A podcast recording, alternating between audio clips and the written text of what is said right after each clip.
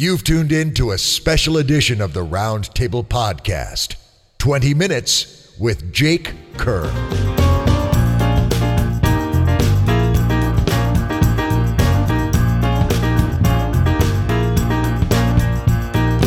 Hello, literary alchemists. I'm Dave Robison. And I'm Terry Mixon. And you've tuned into a special edition of the Roundtable Podcast 20 Minutes with. 20 Minutes With is an opportunity for you to sit down and listen to some amazing creators and explore their craft in our never-ending quest to improve our own craft. Absolutely. And joining me for this this expedition into awesomeness, none other than the Dead Robot Society co-host, Master Terry Mixon. Terry, it's it's it's lovely, lovely, I say, to have you uh, seated virtually beside me here in the sumptuous RTP studios. Man, thanks for making the time. It's always a pleasure and an honor when you invite me onto your show. Absolutely, and we always have a grand old time, you and I.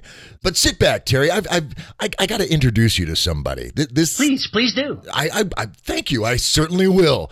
Uh, dear friends, let me introduce you to our guest host for this episode of Twenty Minutes with.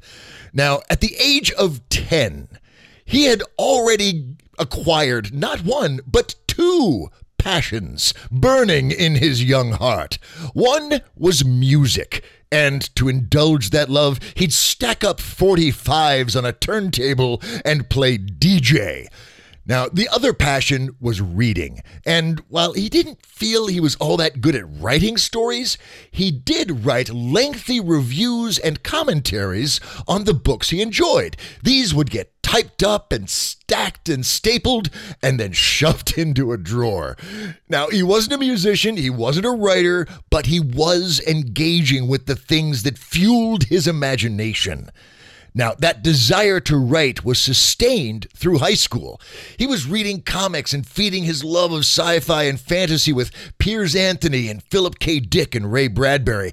And he also wrote a fair stack of fan fiction set in the Dragon Riders of Pern's storyverse.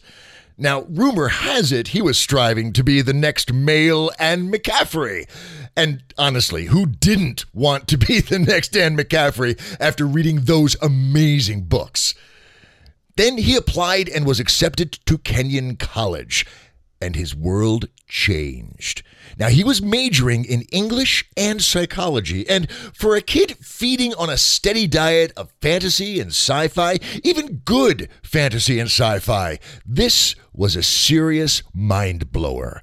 Now he was feasting on Jane Austen, William Faulkner, and Nathaniel Hawthorne, devouring the classics as a whole new world of storytelling unfolded before him. Now, he was even getting into Chekhov. And dear friends, trust me when I tell you that is a whole different level of appreciation.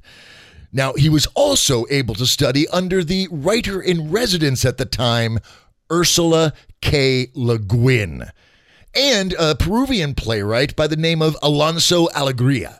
Now, he was definitely drinking from the literary fire hose at this point. But as many of us know, there's a downside to being awakened to the incomparable beauty of an exquisite story. And that is that our own work tends to suffer by comparison. Now, our guest host knew all the structural nuances, the essences, the components that went into a great story, but he still didn't know how to fit the pieces together. He tried, and by his own admission, he put in well over a million words before something finally clicked. But we'll get to that in a second. In the meantime, there's bills to pay and that elusive concept of a career to pursue. He was eventually hired to move to Los Angeles and write a column about the music and radio industry, again, combining those two passions of his youth. And he did really well. He, he was even called in to consult on which single Nickelback should release after Leader of Men. Now, he picked wrong. He skipped right over How You Remind Me for another track, but that didn't stop the label from sending him a platinum record for his support of the band. But you know, now for some of us, once you start writing stories, you awaken something that curls itself around your brain stem and whispers in your mind. Now, you can shut it out, but it's damned persistent. And in our guest host's case, it ultimately took 15 years before he realized writing about music just wasn't cutting it. When a former classmate wrote and informed him of the book she had just published, the correspondence awakened that inner voice, and he knew it was time for him to start writing. He connected with a gathering of writers in Dallas called the Writers Garret Stone Soup Critique Group, and that decision was one of the best he'd ever made. Having a sounding board of talented writers who could objectively point out weaknesses and strengths set our guest host on the path of literary awesomeness. He also attended the Viable Paradise Writers Workshop, further honing his wordly skills. Now, he'd been working on a mystery novel and another project that just wouldn't stop growing, and we'll talk more about that later, when he decided to focus on short fiction. He got a lot of rejections. His work was skirting the edges of genre, and the publishers knew it. So he resolved to write a hard science fiction piece where the science was hardwired to the emotional core of the story. Looking for inspiration, he turned to Tom Godwin's The Cold Equations. Now, the end result of this exploration was The Old Equations, an homage to that classic tale, which was published by Lightspeed Magazine in 2011. Now, as the story goes, apparently our guest host had lunch with John Joseph Adams, editor of Lightspeed, and his then fiancee, Christie Yant, shortly after the story was published. Adams loved the original Godwin piece and was equally enamored of the homage our guest host had written. During lunch, between discussions of D&D games and whatnot, apparently and friends, I got, I got to preface this by saying this might be pure fiction, but it was on the internet, so it must be true, by God.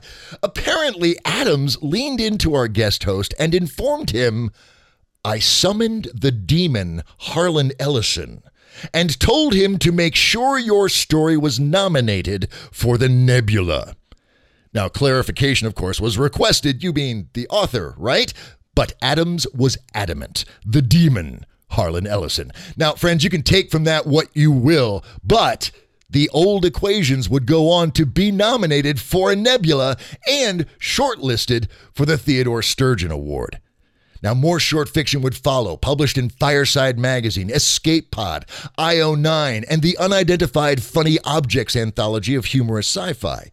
He returned to the pages of Lightspeed two more times one for Requiem in the Key of Prose in 2012, and again in 2013 with Biological Fragments of the Life of Julian Prince. Now, that last piece was fortuitously timed.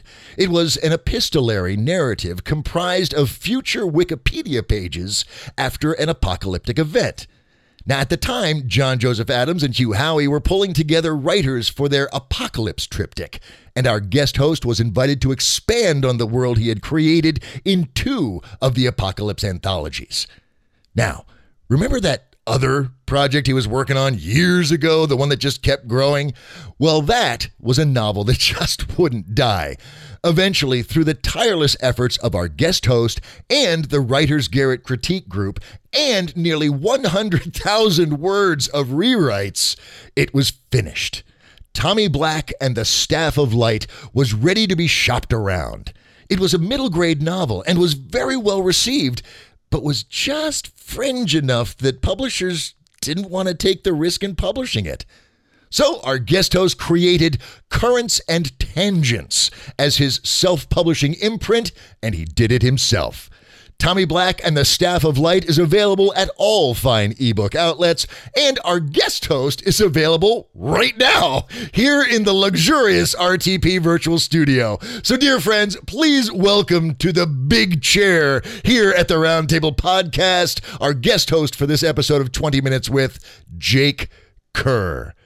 Jake, dude, I know the, the, the trials and tribulations you went through to get to this podcast, and I am deeply grateful for that and for you making the time uh, to to share some thoughts with us. We appreciate it, sir. All, right, all I can say is the check will definitely clear now.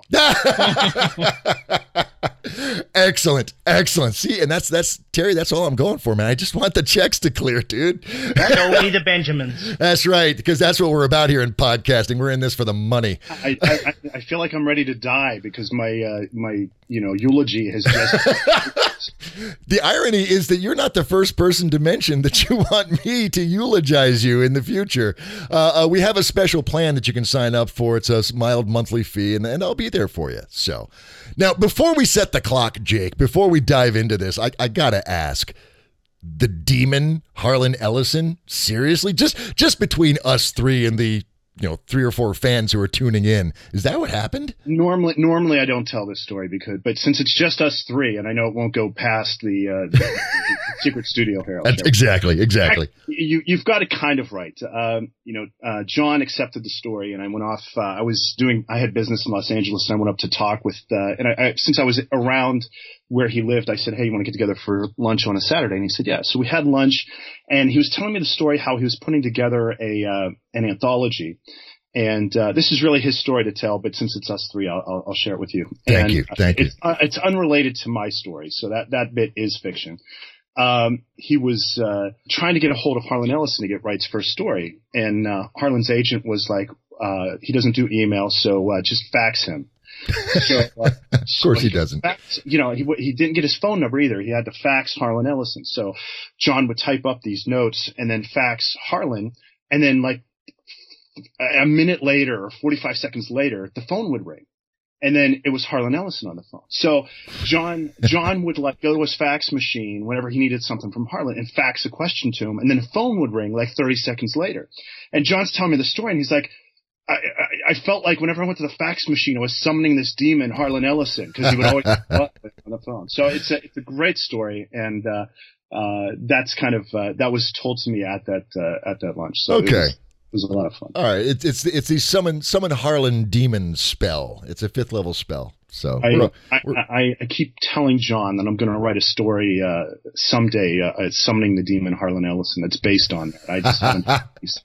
I think that's rich story food right there. That's got to happen. it's a really great story, and, and it really does kind of illustrate Harlan Ellison's kind of. You, you know, you kind of think of him as always have, you know, he could be like, uh, you know, locked in a basement in somewhere and he'll still have his pulse on the politics of the U.S. and, and what's going on in science fiction land. And yet at the same time, he's like this crotchety old dude. So you're like, you send him the fax and then, you know, 30 seconds later, you get a phone call and he's talking like he just stepped out of, uh, you know, meet the press or something. He's, So- he's, he's like the he's like the Howard Hughes of genre fiction, really. All right, let's dive into this. I want I want I want to get into my twenty minutes with Jake Kerr. Dude, I'm a storyteller. I got more stories to tell. Like, All right. Well, we're gonna we're gonna prompt you for a couple right here. Let me let me set the timer, and and just so we can ignore it. But there we go. All right, we're set. Now, Jake, my first question for you is this: um, um, looking at your short fiction that has uh, uh, achieved some notoriety, I'm looking at the old equations. Which has a very unique narrative style. I mean, technically, when you think about it, it's it's nonlinear almost uh, uh, as you're skipping through the time streams. You've got uh, uh, Requiem in the key of prose, which was brilliant and this wonderful telling a single story using every good and bad uh, uh, prose technique neatly bracketed so we all knew exactly what you were doing at that point. And then uh, uh, bi- biographical fragments uh, of the life of julian prince is is an epistolary piece. Uh, you seem to have no fear of of exploring very very fringe narrative styles and making it work. Is this are you exploring? Are you still a, a- young adventurer on the on the path of of storytelling or or is there is there an agenda here? What are you what are you working towards it's it's a it's a good question. One of the things that uh, and, and there's really no consistent answer. And, and let me go through bit by bit, and you'll kind of start to see where it came from. I, I guess the first answer is that yeah, there really is no fear. You know, I, I you kind of kindly went through my past and and uh, and talked about you know I, I have a, gr- a a pretty deep exposure to a lot of different genres and a, and a lot of different writers And one of the things that really kind of, and since we're talking about craft, this is highly relevant.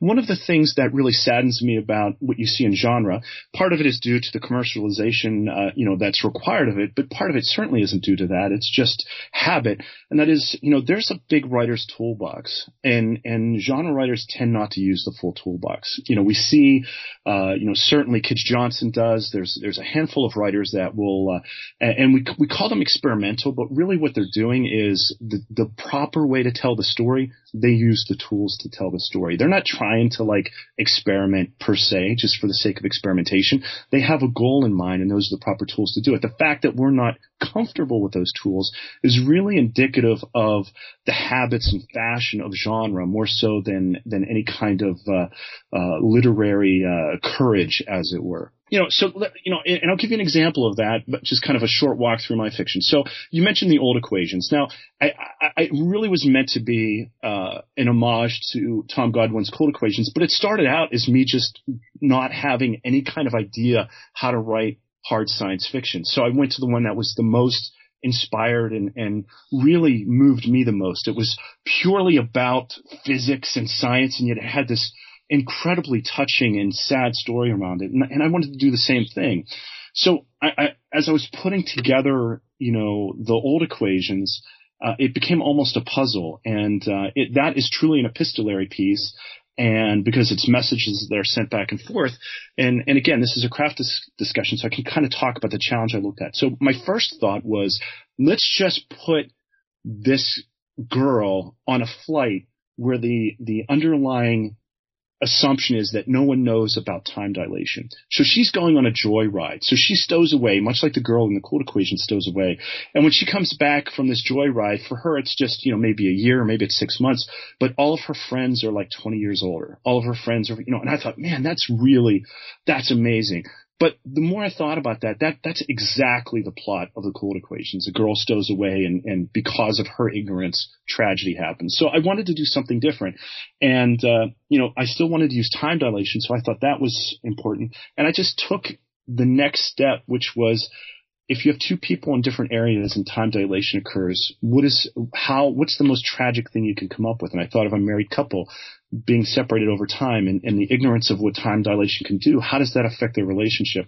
And the last piece was when I sat down and I said, uh, how can I make it even more tragic? And the idea of communication, you know, the fact, that they, the fact that they know this is happening and just the moment where they feel like they can kind of talk their way through it, they can't talk anymore, I thought was the final step. So that was kind of a, a constructed piece. It wasn't designed necessarily to be a, uh, you know, a, a, a message-based uh, uh, epistolary piece. It was it was a story where that made the most sense to kind of pursue.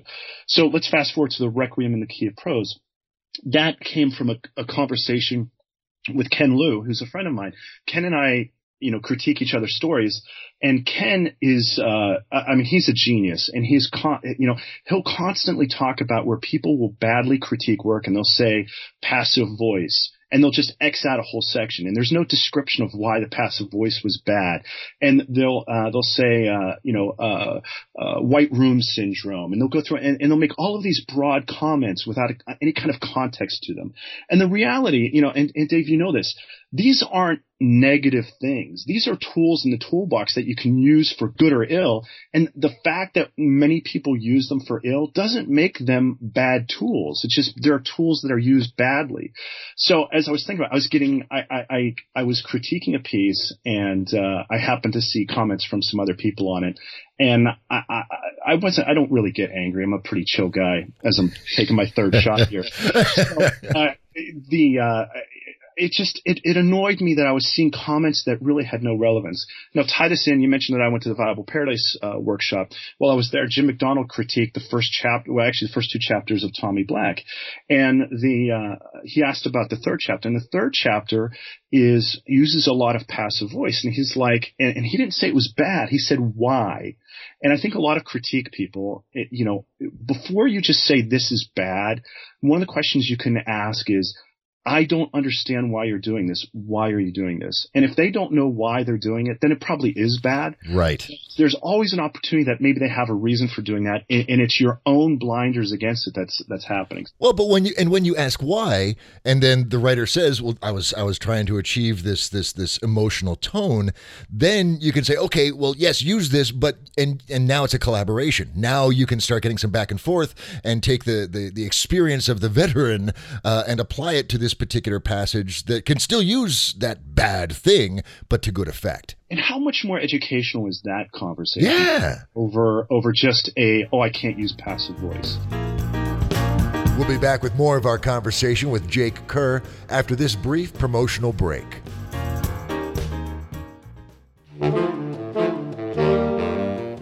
When the writer C.S. Lewis died, his family began to burn all of the writing he left behind.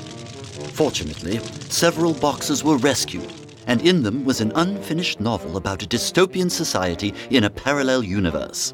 Because he never finished the story, no one would ever know what happened in the strange world he described.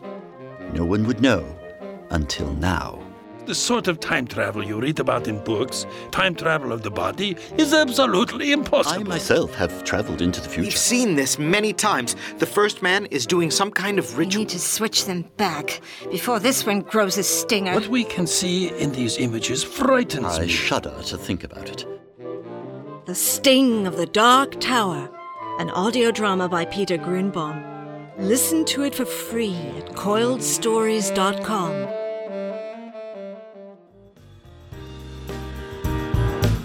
Now, let's get back to the conversation with Jake Kerr. So I was I was talking. It was funny. I had almost a, probably a two hour conversation with Jim just about technique and uh, over just starting from that that ground. So th- let's go back to the original narrative, as it were, of Requiem in the Key of Prose. So I, I had this critique piece cross my desk, and I was real. Two things came together. One, I was angry that that people are getting bad critique advice, which is don't use all the tools in the toolbox because they're bad. And the second piece was I, I, one of my biggest uh, inspirations is Edgar Rice Burroughs, and probably the single most, uh, you know, influential piece of fiction is for me is the beginning of the land that time forgot. And to remind your readers who haven't read it, at the beginning of the land that time forgot, a man is walking along the beach and he picks up a bottle. And in that bottle is the manuscript from the person who is in Pellucidar, the, the land that time forgot. And he starts reading it. And one of the things, you know, he's talking to the reader. He's broken the fourth wall and he's talking about, hey, I, I found this manuscript and I'm about to share it with you. And one of the comments he makes is, you'll forget I exist within two pages. And, and that kind of like authorial chutzpah of, I'm the narrator, I'm telling you the story. This story is so fucking awesome. You're gonna forget I exist in two pages. And Edgar Rice Burroughs pulls it off. I mean, he is that brilliant a storyteller. Now, you could you could joke about his prose. You can say he's exposition king. You could go on and on. But the fact is, he's one of the best storytellers of all time. His characters will live long after many people that we call classics. His characters are timeless because he's a timeless storyteller. So, going back to Requiem in the Key of Prose, I was like, I want to take this concept that these are bad things, or let's use all of the things and kind of put them in. And what I'm going to do is I'm going to go to the reader and I'm going to say, I'm using this technique. I'm going to get in your face and use this technique. But this technique, and it's quite, I'm uh, happy to admit it's total arrogance. I said, I'm going to use this technique so well, and this story is going to so move you that by the end of the story, you're going to forget that every step of the way, I told you what I was doing. I mean, it's it's not unlike what uh, T- Penn and Teller do. You know, hey, here's the magic trick. This is how we're going to do it, and then they do the trick, and there's some magic there that you don't even understand, and you're still amazed. Right. That was the challenge I gave myself for Requiem in the Key of Prose. You know, all of those kind of melange of pieces came together in that story. And, you know, if there's a lesson there, again, getting back to the craft discussion, if there's a lesson there, it's like pick your inspirations wherever they come. I mean, they can be you're pissed off at another writer for doing something poorly. They can be someone inspired you and you want to copy their story but do it in a new way. They can be you know, uh, you know, uh, you read a critique and something that critique fired you off. You know, those sparks you, you cherish them. It doesn't matter where they come from, and, and you should use them. And that's what I did in Requiem and Prose. So it, it comes across as this metafiction piece that that uh, uh, is, you know, if you hate it, it's a gimmick, and if you love it, it's it's kind of metafiction in, in a new way for science fiction. But the reality is, I was channeling Edgar Rice Burroughs through being angry at a critique piece. All right. That's so, that sounds like um, the current novel that I'm writing. I read um, a piece by another author that I said, no, no, no. This you, you took this great premise and and you totally trashed it and said I can do better.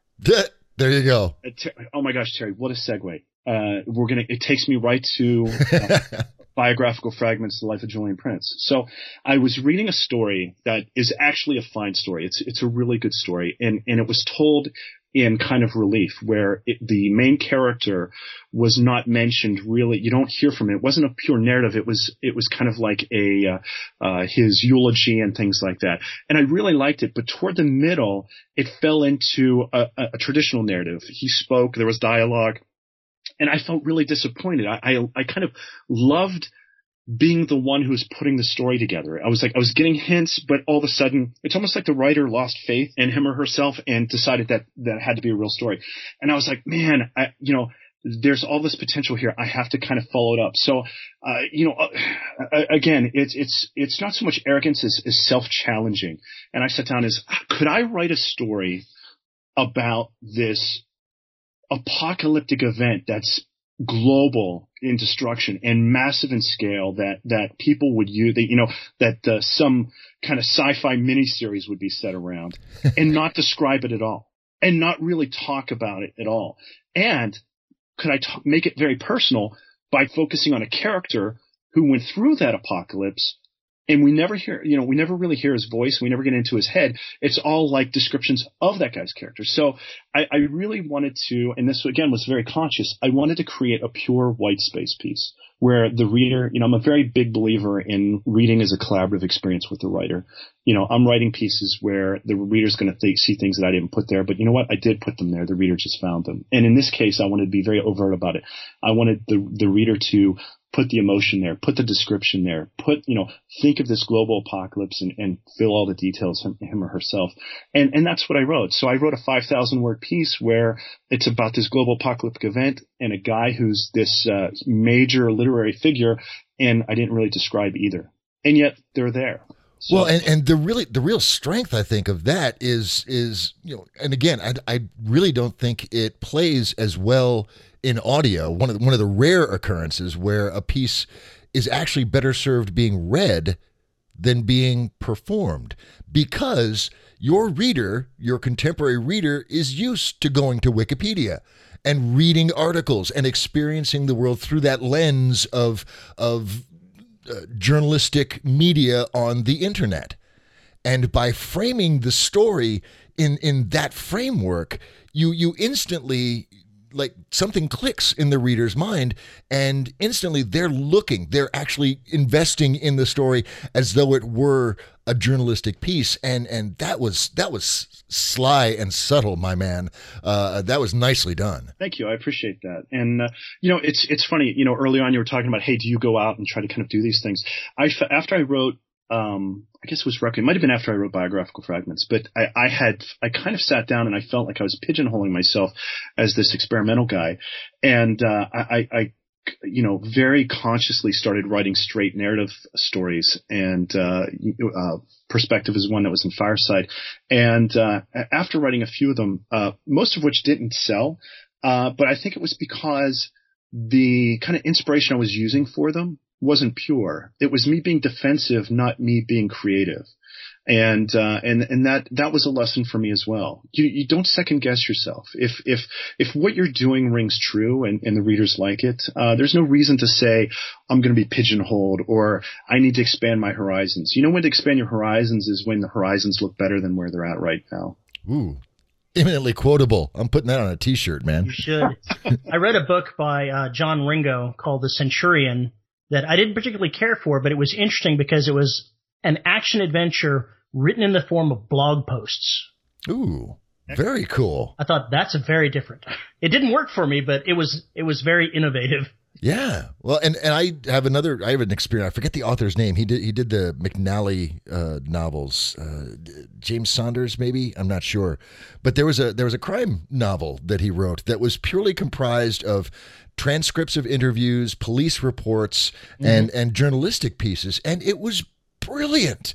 And and because you you you've broke that traditional narrative and and now you're inviting people to draw upon their own experience or or what they think of their as their experience of these events it, it ties it more closely i think. It makes it a more intimate uh, uh, literary event you know, no no one reads Dracula anymore, which is unfortunate because that's another example of where yes, it's an epistolary novel written by letters, and you think of Dracula as this ominous, you know, the uh, the dark clad uh, uh, Dracula, you know, coming down the staircase or something like that. When that novel is all written in letters, and uh, it's it's interesting.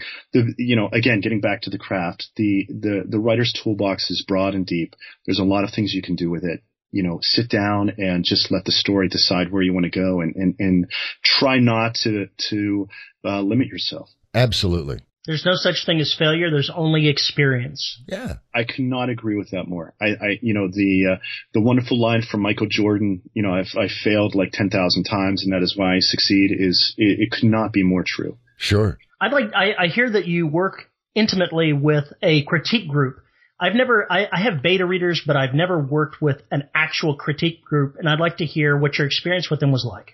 You know, one of the great things about a critique group, uh, especially a live one, and this goes really well with what we were talking about earlier about the collaborative nature of a critique. You know, when someone says that's passive voice and they move on, when you're in a critique group, and uh, generally in a critique group, the, they'll go, everybody will go go around and kind of comment on the piece. Uh, in, in an intimate group, they'll they'll go in some some amount of detail, and then at the end, the the author is uh, is allowed to comment. But one of the things you find, and this is this is incredibly valuable, people will argue. So you'll have one person say that I, I thought these characters were flat. I really didn't get their motivation. And then another person will say, no, no, no, you missed it. Did you think of this? And as an author, as you're sitting there watching people actually argue over your fiction, two things happen. One, you get a much better view in terms of what your authorial intent is and if it's coming across. And you're also, you get this really kind of rush that these people are arguing over your fiction. They're discussing the pluses and minuses.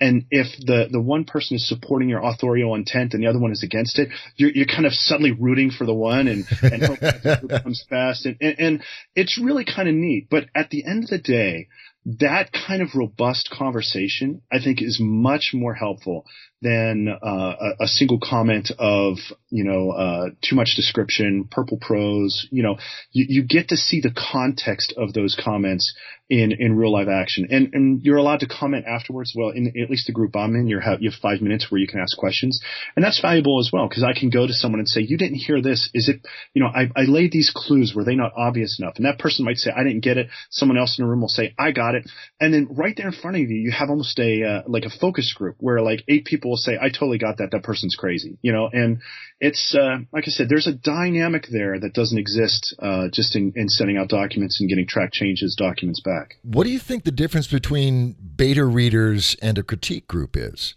I don't think there's a, you know, at least in my experience, uh, you know, I, I, think those definitions are individual. I think there's probably someone who says, you know, I use a critique group for, uh, you know, structural questions. I use a beta reader for developmental draft questions, for bigger picture questions. Uh, it's, it's really hard to answer that question because I think it's different for everybody. Mm. For me, the beta reader and the critique group are actually the same thing. I, I send my biggest problem, and I think this is true of most writers, is I don't know what my problems are. If I, if I knew, I wouldn't have them. You know, that, you know, it would be perfect. right. So when I send a document out for someone to critique, uh, I want them to point out things that I missed. And it, it, generally that's not like grammar and things like that. Those, I, I, I, have one person who's really good with that. I don't necessarily need that. I need someone who's going to say, I, I, don't understand the motivation here or what, it, you know, maybe I have a subplot that I think is really obvious, but it's subtle. You know, it's, it's very clear, but it's subtle. And everybody reads it and no one gets that it's a subplot. They just think this is some random character I have there. So that is a blind spot. I thought I was being clear, but I wasn't. And there's a lot of instances like that where having that objective feedback makes you better because, you know, none of us know what our, what our mistakes are. Sure, until somebody else points them out. Terry, did did is that your experience with your beta readers that that, that your your blind spots are revealed and and the things that you couldn't possibly notice because of wherever you are in your headspace uh, get illuminated that way? Unfortunately, mostly not. Um, I, I get some general commentary on on things that work and things that that don't work, but it tends to be much more where I've made a grammar mistake or where I've written something muddily. I don't really get the big picture thing. It's it's one of the reasons that I'm I'm probably going to go to a, a uh, professional editor before too long and try to get a little bit more insight into what I may be doing wrong. Okay. And that's I, no criticism. That's no criticism, by the way, of of my beta readers. They do a wonderful job. I have a uh, when I wrote Tommy Black and uh, I had it in finished form. It went through multiple revisions in many critique groups, and I sent it off to uh, a friend of mine to read. And she sent it back with uh, with a broad comment saying like uh, basically Tommy's Tommy's too passive, and this other character is, is taking all of his good scenes. And the moment she said that, it was very you know I went back. The, the novel was almost like ready to go to print. And I went back and I and, and, I basically rewrote it from scratch, removing the character who's kind of like a father figure for Tommy. I I just cut him right out of the novel and took all of his activity and actions and put them on Tommy. Novel is so much better, and it it, it all came down to someone pointing out to me. You know, your hero isn't very heroic because all these other people are doing things for him. And I was like, well, I wanted him to be helpless and kind of like you know, innately passive, but I didn't want him to be totally passive. And that's the kind of things that, uh, you know, Terry, I, I, I think you really need to find someone who can do that. I, I think everybody will have, even if it's not in one novel or another or a story, at some point in time, you're going to have someone you know, uh, who will, will, you know, and unfortunately I've had this happen with stuff I've published. They would come back and they'd say, Hey, have you thought about this? Uh, I, I was just thinking this. And, and they don't mean it to be mean. They're just kind of like, Hey, I kind of thought, you know, about this story. And I'll be like, Oh my God, that is like, why didn't I think of that? You know, and you're like, oh, it's too late for me to read it. It's, it's already out there. So I don't know. I, maybe I'm just, uh, maybe I don't like my stuff as, as much as I should, but, uh, I think that's true of most writers. I think that's true. That's definitely true of me. I'm not a good judge of my own work. Uh, other people tell me they like it. I, I always look at it and go, oh, here's the flaws. They looked and see the uh, uh, positives. You know, t- Terry, tell me if this has happened to you before. I've had someone, you know, bi- biographical fragments is a good example. I, I sent that out for critique, and I had two different people send it back and say they, they were focusing on the fragments. They're like, you didn't put enough and they were very much focused on the structure. They're like, there aren't enough fragments here. It's not crazy enough. I wanted to see like his laundry list. I wanted to see this. I wanted to see that.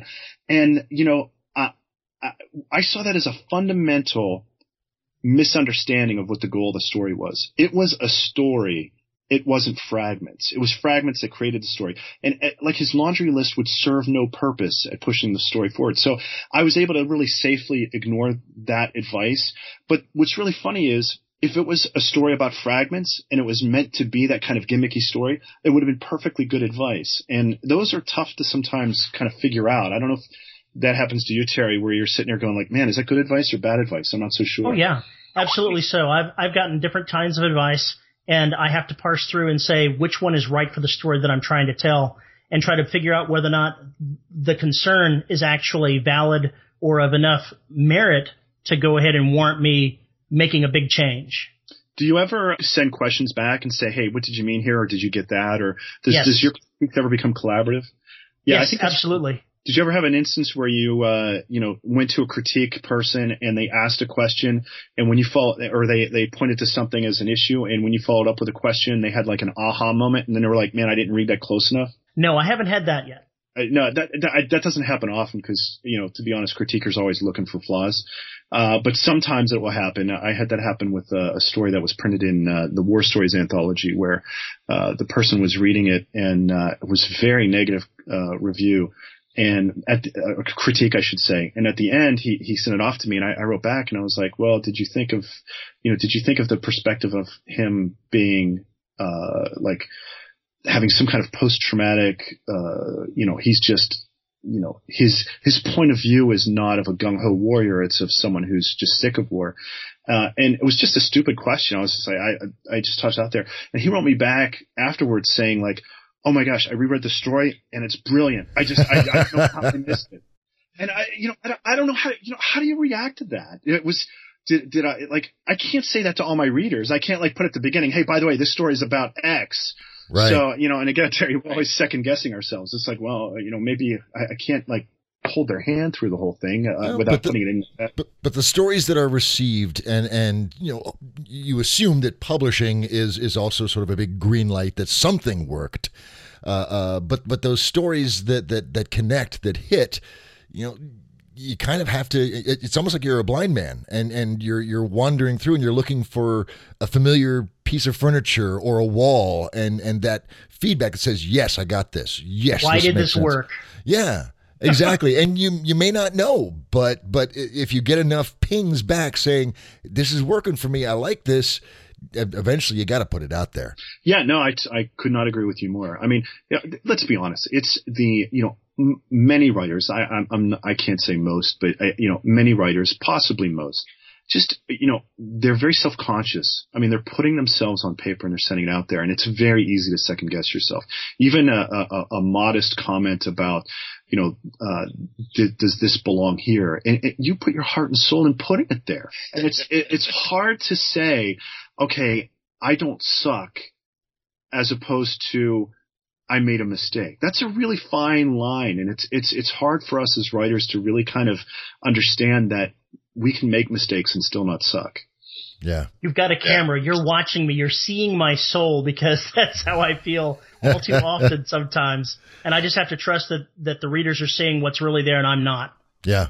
Gentlemen, I, I, I hate to cut this short, but but but our clock has actually gone into time dilation, uh, and and is screaming at me from from light years away, which I can only assume means we're out of time. Uh, uh, Twenty minutes is is never enough, but th- this has been a, a sterling discussion uh, and some some intriguing concepts brought forth. Jake Kerr, thank you, sir, so much for for stepping up and and and and engaging with us for a little bit and talking some craft. This has been awesome. Oh, Dave, thank you and so much for the time. It's been a blast. I always love talking writing and, and, and sharing thoughts with uh, fellow creative types. Terry, you're awesome. Uh, Thank send, you. send me a book to critique and uh, I'll, uh, I'll add a few notes. Probably not very helpful, but I'll add notes anyway. And, uh, you do the same. So we'll go from there. Ooh. Thanks guys. Dude, badass. Hey, Thanks. I'll So have to get you to come on uh, the Dead Robot Society sometime. I think you'd have fun there. absolutely. Ah, anytime. That, that would be a blast. Very cool. Terry, there, there was a lot of there's a, we were wandering some serious back alleys there, some intriguing stuff. What what's your takeaway on this episode? My takeaway is that you've just got to trust that you're writing the story that's right for you and have somebody look over your shoulder and make sure you haven't lost your way. Absolutely, absolutely. We we write alone, but we don't have to be writers alone. Uh, so definitely, I'm I'm you know I'm down with the whole collaboration of of the the creative process. That's fabulous.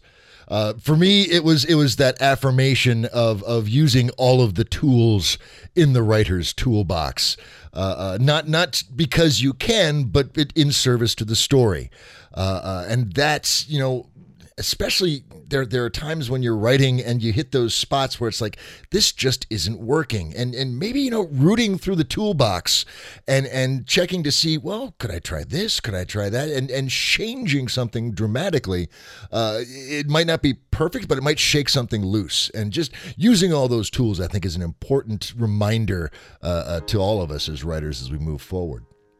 Awesome well, dear friends, here's the deal. That was a fabulous discussion, uh, uh, but but the the hits just keep on coming because in seven days you guys come back. We'll have Jake back, and we're gonna take all of that that that introspection and that that exploration of craft and and storytelling and all of that marvelousness, and we're gonna apply it into a story workshop, and it's going to be fabulous. So do return in seven days for that. And I know seven days, really long time. Terry, what do you think our listeners should be doing in the next seven days to, to fill that gap of time? Writing, of course. Duh. Absolutely. Get out there and do some writing. Put your stories out in the world. And I will tell you, as I always do, you find what you're looking for. So, dear friends, look for the good stuff. Look for the awesome, the wow, the oh, hell yeah. And I promise you, if you go looking for it, you will find it. We will see you in just seven days. Until then, you guys stay cool, be frothy, and be awesome. And we'll talk to you soon. Bye bye. Bye.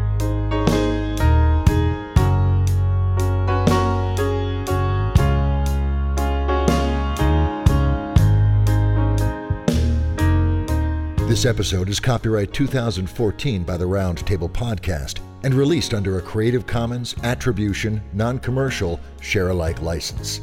That means please don't sell it, but you can share it to your heart's content. You can even use portions of it in your own productions, as long as you release those productions under the same licensing terms and reference us as the source. Theme music for the Roundtable Podcast was performed by the Hepcats of Brotown. Gary Gold, David Labroyere, Billy Nobel, and Matt O'Donnell. If you would like to be a guest writer or guest host, join in on the conversation, or just learn more about us, visit our website at www.roundtablepodcast.com. We're also on Facebook at facebook.com slash roundtablepodcast and on Twitter at Writers Podcast. And you can always email us at thetable at roundtablepodcast.com. Thanks for listening.